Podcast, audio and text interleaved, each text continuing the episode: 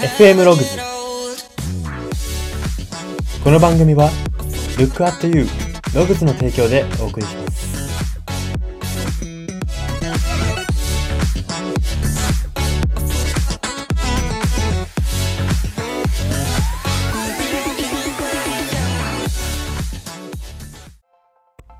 どうも。登山に興味が湧き始めている人材エージェント Y です。この番組は生きる自己啓発書と呼ばれる Y があなたの人生観、キャリア観にささやかな変化を日々与えていこうという番組です。これは取り入れたいと思うものがあったら取り入れる、そんな感覚で聞いていただければと思います。さて、今回は名言考察のコーナーです。今回特集するのが、中国の超大手 IT 企業アリババ社を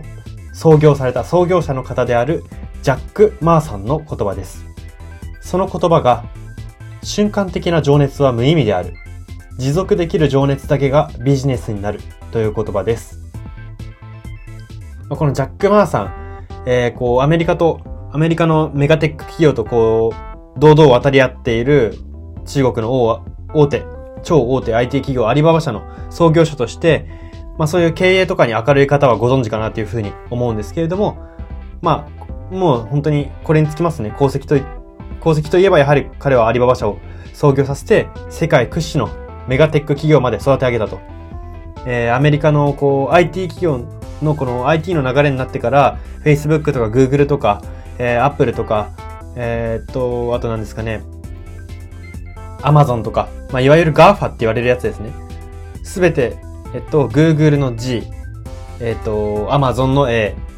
Facebook の F、Apple の A で GAFA って呼ばれている、いわゆるその IT メガテック企業群のことを GAFA って言うんですけど、その GAFA に対抗できる、対抗できる会社として、えー、中国でこう大きくなったアリババ社、そんな企業を設立したジャック・マーさん、名ビジネスマンであるジャック・マーさんの情熱に関するこの言葉を今回は特集していきたいと思います。では最初に読み取れるメッセージから読み解いていきたいと思います。ポイントとなるメッセージが大きく3つあります。1つ目です。人生における生き様を残す行為すべてに持続力は大切になるということです。この言葉でジャック・マーさんは、まあ、自らがビジネスマン、名ビジネスマンであったためにビジネスになるという言葉を使っているんですね。ここで、この言葉にちょっと引っかかりを覚えた人もいるかなっていうふうに思うんですよ。なんかビジネスさん、自分はビジネスのために生きてるわけじゃないしなとか、自分は社長じゃないしなって思った方もいるかもしれないんですけれども、これはどんな人にも応用ができることなんです。それは自分の生き様、信念ってところなんですね。これはビジネスとジャック・マーさんはおっしゃられていますけれども、ここには人への愛とか、仕事とか、趣味とか、作品作りとか、えっと、自分が生き様を残す、徹底してやりたいと思っていること、えっと、徹底して誰かにこう還元したいと思っていることなら、何でも当てはまることなんですね。そ、それらの行為すべてに持続力というのは鍵になる、大切になってくるということなんですね。で、なんで持続力が大切なのか。なんで瞬間的なものへの持続力が大大切なのかっていうと、えっと、後々また詳しく話すんですけれども、えっと、こういうものは持続してこそし、あの、意味がある。持続してこそ価値があるからなんですね。人への愛も、例えば目の前で、えっと、愛してるよって言っても、えっと、2ヶ月後とかにもうそんなこと言ってたっけみたいな言ったら、信頼できないですよね。その人に、あの、君への愛が僕の生き様、生きがいだって言われても、全然説得力ないですよね。仕事もそうですよね。プロジェクト1個めちゃくちゃうまくやって、そこからそれに慢心してやってない人に、俺仕事ができてさって言われてもあんま説得力ないですよね。つまりこの、その人の、まあ、生き様というか、キャラというか、えーっと、見られ方っていうのに、印象が残るまで、印象が残るにはやはり持続力が全てなんですね。持続力がないことで印象残ってないんですよ。例えば、自分は人を愛すること、周りの人を愛することが信念だって言ってても、あの、持続して愛せていなかったら、それは周りからしたら分かってしまうんですよね。周りからしたら生き様という風には見てもらえないんですよ。それを生き様だって自分が言っても、えー、そうなんだ、あんまそう見えないけどなってなられてしまうので、結局この持続力っていうのは、えっと自分の、まあ、キャラって言ったら言い方があんま良くないのかもしれない。なんか作ってるものっぽいのかもしれないですけれども、生き様として、うんと、これは分かってほしいと。自分のこういうところのこだわりだけは分かってほしいって思うことがあるのであれば、やはりそれは持続力あってのものであって、持続力があるから、えっと、キャラとして見てもらえて、持続力があるから信頼してもらえて、持続力があるから信頼してもらえて、信頼にまた応えて、また信頼されてって繰り返して、それがいつの間にか生き様とか信念になっているということなんですね。では、ポイントエピソード2点目に行きたいと思います。持続できる情熱を瞬間的に見つけられるスキルがチャレンジを成功、成功に導くということです。まあこれちょっと、あの、持続と瞬間っていう、このジャック・マーさんの言葉で対局に設置されてる言葉をあえて一緒にしてややこしくしたんですけれども、持続できる情熱も、あの、見つけることは大事なんですけど、そこに、そこの吟味に時間をかけすぎてもキリがないですし、人生が終わってしまうんですね。人生はここに吟味し尽くせるほど時間がないので、ある程度もう自分の中で情報が集められたと、もう動かないといけないと思ったら動かないといけないんですね。なので、でもこのジャック・マーさんの言葉にあるように、持続できる情熱でなければ意味がないわけじゃないですか。とすると、持続できる情熱をより早く見つけられるスキルっていうのが、チャレンジの成功にすごい大事だっていうことにつながるんですね。で、こっから、じゃあどういうことが言えるんだっていうと、最初に自己分析に時間をかけるべきってことなんですね。持続できる自分の情熱を瞬間的に見つけられる人ってどういう人かっていうと、自分を知り尽くしてる人なんですよ。自分が過去にあれを持続できた、あれはできなかった、あれは瞬間的な衝動にでやってしまったけどミスったとか、そういう過去の情報とかをちゃんと心に刻んでいて、そっからこう自分なりに自分がうまくいく時のデータ、自分が持続できる時にありがちなことっていうのをちゃんと抑えられているんですね。で、これをどうやって抑えるのかっていうと自己分析なんですよ。自分を振り返ることしか、振り返るところにしか答えはないんですよ。なので、これ、この持続できる情熱で人生を生きるために大切なことは、まず入り口として自己分析なんですよ。自己分析をして、自分の持続の特徴を抑えて、そこで持続の特徴を何個か脳内に収めたら、瞬間的に反応できるようになるんですよ。チャンスが来た時に、あ、これ自分持続できる。だって過去にあれもあったし、これもあったし、どんどんこう紐付けられて、過去の出来事が紐付けられてくるので、でもこの紐付けられる脳にするためには自己分析をしないといけないんですよ。まあなんか私このラジオですごい、なんか何度も言ってるようですけれども、やっぱり自己分析が入り口なんだなと。情熱にしても自分らしく生きるにしても信念を持って生きるにしても全部自己分析が入り口なんだなというふうに、あの、ここからも言えると思います。はい。では最後のポイントメッセージ3点目です。情熱の分別ができないと、いくつになっても余計な失敗をしてしまうということです。この情熱の分別っていうのはどういうことかっていうと、瞬間的な情熱と持続できる情熱。このジャック・マーさんの言葉の通り。この2択ですね。大きくこの2択。えー、この2択の分別ができないと、いくつになっても、本当にこれ、もう本当に失敗っていうのは、年を関係ないですから、50になっても60になっても70になっても、失敗する人は失敗してしまいますし、そこを避けるためにも、この情熱の分別が大事だということなんですね。まあ、じゃあ、ここの余計な失敗とは何なんだというと、次の何かに明らかにつなげられない失敗ですね。えー、失敗をもとに信念が形成される人間っていうのも多々存在しますし、えっと、失敗をもとに大成功に、あこう、導いたっていう、せあの、なんていうんですか、えー、そういう人生の例も、こう、数多いですけれども、でもやっぱり明らかに余計な失敗っていうのも、あの、なんていうんですか、失敗って、えっと、全部、こう、意味があると思えばあるよってこう、わかるんですけれども、そうなんですけれども、それにしても明らかにいらなかったということがあったりするわけじゃないですか。で、その次の何かに明らかにつなげられない、自分の人生の教訓にして次に活かせない、次のアクションに何か還元できない失敗っていうのは、ここでは余計な定義、余計な失敗と定義させてもらっているんですけれども、まあ、この余計な失敗っていうのは、結構今の SNS 時代において若者の間で増えているなというふうに思うんですね。というのも、まあ一番わかりやすい例としては炎上ですよね。若い学生とかが、こう、友達との悪ノリを動画に載せたら、まあなんか法に触れていたと。それで炎上して、もう内定も取り消して大学も辞めさせられて、みたいな話よく聞くようになったじゃないですか。ですし、あとは、うかつに、こう、自分の、なんか自分の顔写真にいいねが集まる、この SNS の時代に、こう、それが癖になって、こう、顔写真とかを投稿しすぎて、公に、みんなに見えるように投稿しすぎて、なんか、えっ、ー、と、トラブルに巻き込まれたとか、えっ、ー、と、じゃあ例えば、衝動で YouTube を始めてすぐ挫折してしまうとか、そういう、あの余計な失敗、SNS 時代において増えてると思うんですよね。昔よりも。えっと、衝動で何でも始められるようになってしまったんですよ。要はこのジャック・マーさんの言葉を借りて言うならば、瞬間的情熱で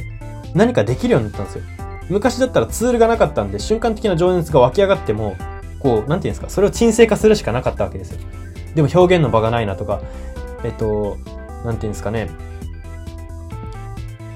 今だったら YouTube で表現とかできますけれども、昔だったらじゃあ芸能界の芸能事務所にオーディション行かなきゃかと。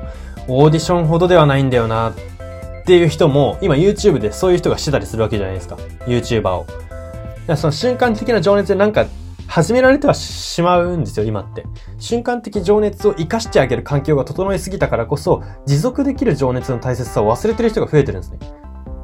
なので、このジャック・マーさんの言葉っていうのは、ある種現代人への警笛とも取れると思いますし、えー、持続できることがどれだけ大事なのかと、えー、っと、なんていうんですかね、この瞬間で衝動衝動で自分は生きていくんだみたいな言う人もいますけれども、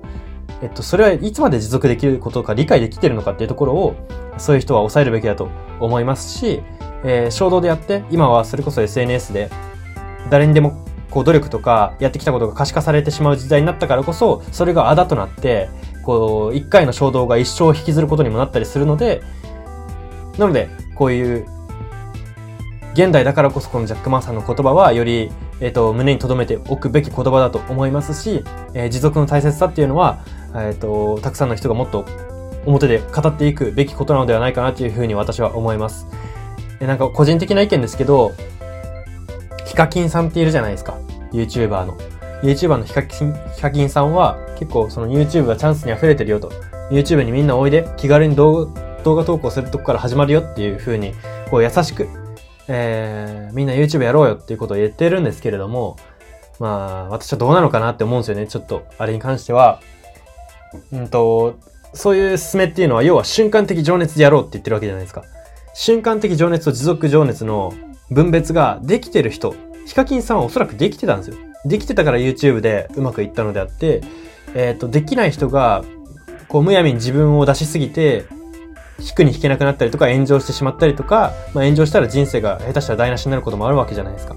って考えると、本当に、あの、影響力、うん、影響力のある人がそういう瞬間的情熱を進めるっていうのは考え物だなっていうふうに私は個人的に思っておりますし、こういうジャック・マーさんみたいな方が、えっ、ー、と、影響力を持った方が、えー、まあ、なんていうんですかね、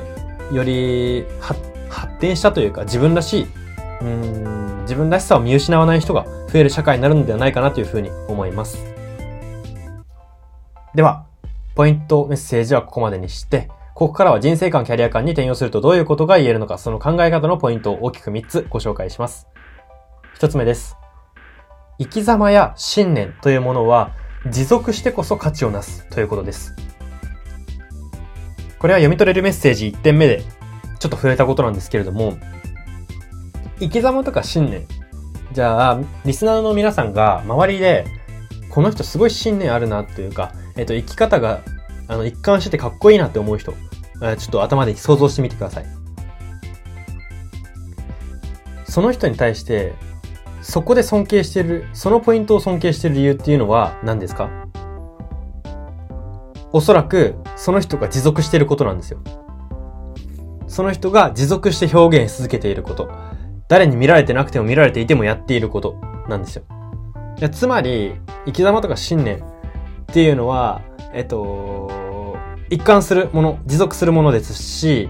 だからこそ、意外と信念とか、本当にこれが信念なのかわかんないって、こう自分で思うことがあるわけじゃないですか。なんか、自分こういうの好きだな、これって一つ信念なのかなって思った時は、意外と他者の方がその答えを持ってたりするんですよ。なんでかっていうと、他者に伝わっているほど、滲み出るほど自分が表現していることなら信念だからってことなんです。なので、信念なのかこれわからないなとかって思った時には、周りの近い人に相談してみたり、相談というか、え、自分ってこういうところあると思うっていうか、これ信念っぽく見えるとか、なんか、私の信念って何だと思う？どう見えるっていうことをこう聞いてみると、意外と正しい答えが返ってくるのではないかなというふうに思います。まあ、この信念、自分のこれ信念に見えてるっていうことを聞くことは、自分の情熱の分別をさらに助けてくれる材料にもなりますよ。あの、そこで、これは、それは信念に見えてるよって言われたら、あ、じゃあ持続できてることなんだな。持続できる才能がある部分なんだなって思って、いや別にそれそんなこともなくないって言われたら、あ、瞬間的にこれはしているだけなんだなと思ったりとか、まあそうやって、あの、情熱の分別の、まあ、瞬間的情熱と、持続できる情熱の分岐点、分岐点を読むためのいい材料になるので、あの、近しい人に信念に関して話を聞いてみる、自分の信念に関して話を聞いてみるっていうのは、一つ、あの、効果的なのではないかなというふうに思います。では、ポイント二つ目です。持続に失敗することを繰り返すということは、自己分析の欠如を教えられているということです。自分の持続することがわからないっていうのは、やはり、あの、すごい雑にま、雑にというか、大まかにまとめてしまえば自己分析の欠如という答えが出てるんですね。自分の持続することがわからないということは、自分の持続したデータ、持続しなかったデータ、どちらも足りていないということなんですね。ここの二つが十分に揃っていると、だんだんと反射的に反応ができるようになるんですね。なので、結構その、まあ、データの話で言うと、えっと、現代では、いろんな、こう、偉人の方だったりとか、社長の方だったりとか、こう、素晴らしい功績を残した方の話とか信念を聞くのが簡単になったわけじゃないですか。もう無料で YouTube とかで聞けてしまうわけじゃないですか。そんな中で、うんそういうデータを集める人が増えてるなっていうふうに思うんですよ。そういった方々の知見を集める。見聞を集める。いいんですけど、やっぱ一番、まず、最初として、大前提として自分のデータが集まってないと、他のデータを集めても体が歪んでしまうんですね。脳が歪んでしまうんですよ。なぜならそれは自分じゃないから。自分のデータで頭の型を作って、その型にはまる情報を取っていく。それが大事ですし、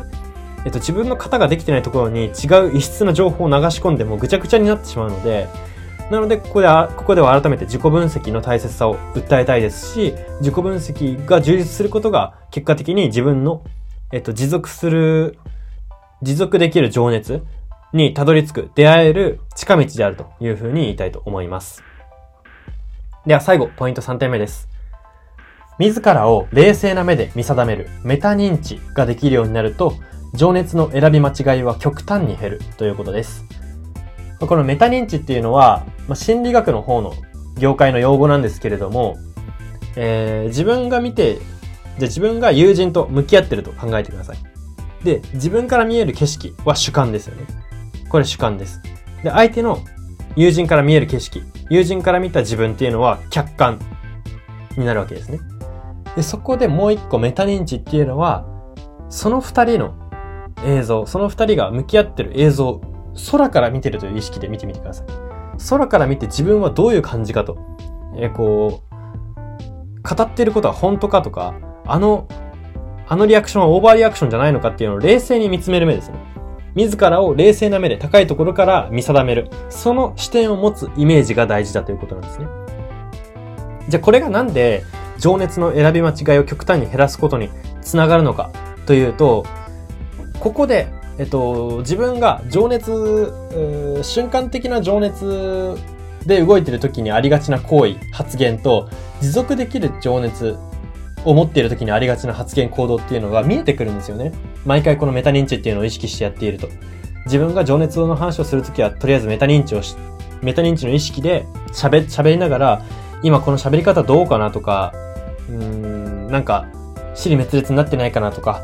えー、なんていうんですかね。相手に何をしてほしいのかが、いまいち伝えられてないなとか、逆に伝えられているなとか、そういうことを冷静な目で見定めるメタ認知っていう視点、これを持つことが大事ですし、これを持つことで、その、結果的に、えー、自分の情熱データが集められるっていうことなんですね。先ほど、自己分析をすることで情熱データを集められると。持続、おは瞬間的のデータ、二つを積み重ねていくことが大事と言いましたけれども、自己分析って、そんななんか、毎日毎日、うん、毎日毎日、毎瞬間毎瞬間できるわけでもないじゃないですか。仕事したりしたらなかなかできないじゃないですか。なので、自己分析ってわざわざこう時間を取るのが、ちょっと面倒だなとか大変だなって思う人は、まずはこのメタ認知から始めた方がいいということなんですね。メタ認知っていうのは、人と喋ってる以上、というか人と喋っていなくてもそうですね。一人で黙々と作業してても、この姿どうだっていうところを空から見つめてる目で考えられるわけじゃないですか。だから言ってしまえば起きてる時間ずっとできることなんですよ、メタ認知って。なので、自己分析、こう、なんていうんですか、バッとまとめて時間を取ってやるのはちょっと億劫だなと思ったら、まずメタ認知の意識を持ってみること。自分のことを冷静に見つめる目を持ってみること。自分が情熱的に語ってる、瞬間的に情熱的に語っているその姿に酔ってはならないということですね。そこに酔っているだけでは主観だけになってしまうので、結果的に自己満ありきになってしまうんですよ。なので、このメタ認知、自分がこう熱、熱弁している時にも、どっか冷静な自分を脳内に持って、冷静な視点を自分の中に持って自分を見つめると。見つめながら、トークの中で、えっ、ー、と、トークの展開とか熱量を変更していくと。そういう意識が大切ですし、これが結果的に自分の情熱の選び間違いとか、えっ、ー、と、なんていうんですか？本当に熱中してるのか、熱中してるふりをしているのかっていうところを明かしてくれる、暴いてくれる大切なデータを自分に提供してくれる視点であると言えます。はい。そんな感じで今回は終わりにしたいと思います。今回は、中国の超大手 IT 企業アリババ社の創業者であるジャック・マーさんの瞬間的な情熱は無意味である。持続できる情熱だけがビジネスになるという言葉を特集しました。FM ログズ、今回の放送は以上になります。いかがだったでしょうか？はい。今回、この言葉はビジネスという言葉が出てきた言葉だったんですけれども、まあ基本的に私はビジネス以外にも色々と応用が効く言葉だと思ったので、あえてビジネスの話はしすぎず、えっ、ー、と、わかりやすく、こう、噛み砕いたつもりでいます。はい。で、まあ、個人的な話なんですけど、最近ちょっとラジオの分数が伸びてきていて、もともと15から18分ぐらいで、なんとなくこう話はまとまってたんですけど、最近こう20分を超えることが増えてきていて、これは何なんだろうというなんていうんですか、自分が楽しく喋れているのか、それとも、このネタの充実度が上がってきているのか、これは何なんだろうなっていうところを今分析しようと思っている、そんな、そんな時期でございます。はい。そんな感じで今回は終わりにしたいと思います。ここまでのお相手は、Y でした。